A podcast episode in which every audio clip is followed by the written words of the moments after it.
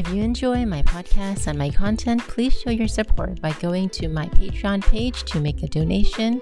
The link is patreon.com slash doing good work.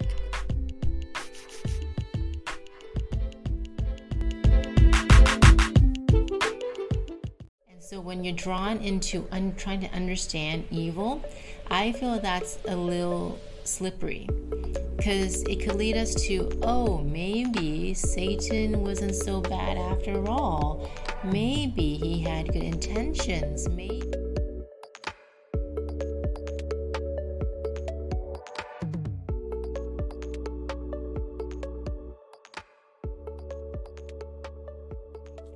Hi everyone, welcome back to my channel.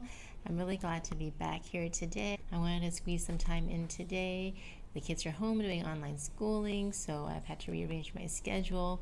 Initially, I wanted to share this every Monday, but I thought that maybe Monday I won't be have, able to have time to do this. So today is a Friday, and I just wanted to share with you, continue sharing my study notes.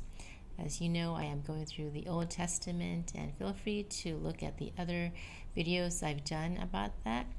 Um, so today I am in Leviticus 19 and it's a very difficult chapter to understand. It's a very difficult book to understand because it seems so far removed from what we experience in life in terms of the religiousness, the ceremonies, all the laws, and the rules.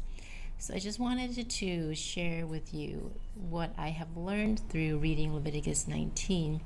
So as you go through this book and this chapter, um, there's so many things, and I am not here to explain to you the meaning of every single law. I would just like to highlight verse 26 and verse 31 concerning divination and magic and um, things like that that God forbids us to take part in.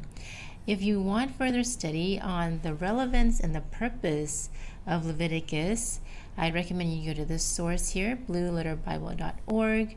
It gives a very, very detailed explanation about the purpose and the context of why God had told the Israelites to obey these laws. A lot of it concerned the superstitions that were practiced around them at that time. So God wanted to set his people apart in not cutting their hair and not drinking blood. And there's so much information on this website, so please check that out. Today, again, I want to focus on verse 26 and verse 31. So let's read this Leviticus 19, 26, and 31. Do not practice divination or seek omens. Do not turn to mediums or seek out spiritists, for you will be defiled by them. I am the Lord your God.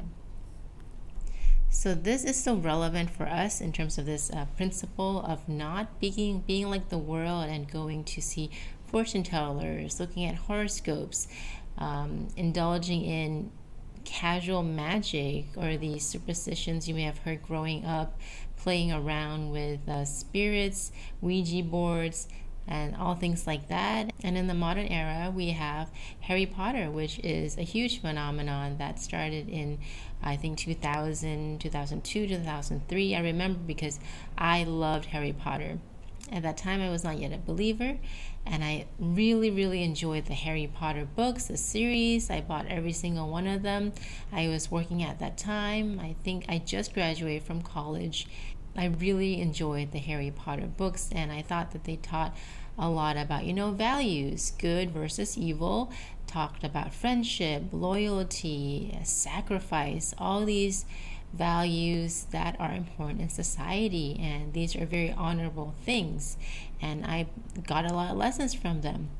So I kept those books. I kept the Harry Potter books.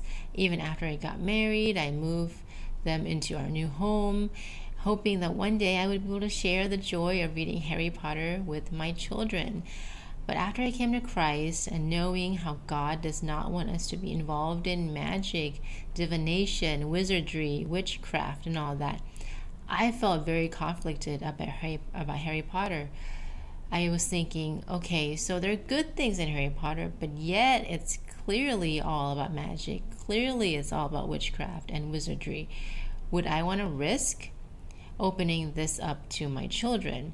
So I just made a decision very early on that it's not worth it. There are other books that they can read and enjoy the themes of loyalty and friendship, uh, courage, and you know sacrifice from different books like say C.S. Lewis's books, right? The Lord of the Ring books. So we don't have to just hold on to Harry Potter because we think these books are going to teach our kids these good values because there are other resources. However, having said that, I do know that there are families who are Christian and they still let their kids read Harry Potter books and maybe even have Harry Potter theme parties and things like that. Now, that's up to your own discernment, but for me and my conscience, I feel that that is not a place where I want to expose my kids to. But as they get older, I do think that it'll be okay when they have more mature spiritual discernment to skim through the Harry Potter books and see what they think, but reading that through the lens of the Bible, reading that with the Holy Spirit convicting them and guiding them along the way. But right now, I feel they're not ready to do that. So, for us, we feel that the main issue of not letting our kids watch Harry Potter or even a movie that's very popular like Maleficent is because how these characters are portrayed. We can be exposed to these stories, but if the children are so young and the stories portray these magical characters, these witches and wizards, in a positive light, in a heroic light, it can really draw their hearts to siding with, to empathizing with something that God calls evil. And Maleficent is actually a really good example because Maleficent is a witch, right? She has um, evil intentions towards the princess. But from this movie, we kind of get into her mind a little bit. We hear her thoughts, we kind of understand her intention. We see that actually she is a very broken person and we want to feel sorry for her. We want to empathize with her with her. And so when you're drawn into un- trying to understand evil, I feel that's a little slippery because it could lead us to, oh, maybe Satan wasn't so bad after all. Maybe he had good intentions. Maybe the serpent, i.e., Satan in the Garden of Eden, had good intentions to want Adam and Eve to be more knowledgeable for them to be more wise. See, now that's very slippery. Then we try to empathize with Satan and we do no we no longer have this very clear-cut view of good and evil. And with God, everything has to be clear-cut.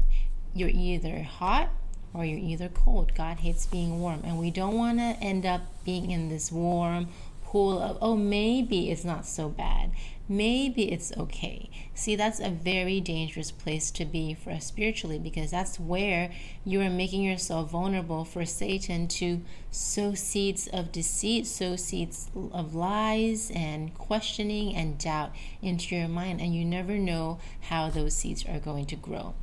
So it's not worth it. That's my point. It's not worth it when there are so many other books, any other types of literature your children could be reading um, to learn about these good values of courage, loyalty, friendship, and sacrifice. So that's where I stand on this, and I just want to share my thoughts with you. You can disagree, and it's okay. It's fine to disagree, but these are my thoughts. And please comment below. I'd love to hear what you think and what your views are. And again, I just want to emphasize that it's not that no, I will never let my kids read or watch Harry Potter books and movies, but just at this time, not yet. And when I feel, when God leads me to have a comfort about their maturity and spiritual discernment, then at that time, it would be good for them to understand what other people are reading. It, has been one of the most popular fictional books in this modern modern era. So it would be good for them to know what Harry Potter is all about. Thank you for watching, and I hope this triggered some questions in your mind about what you're doing in terms of exposing either yourself or your children, children in your lives, about magic and Harry Potter books and Maleficent movies like those. Comment below. You don't have to agree with me, but I'd love to hear what you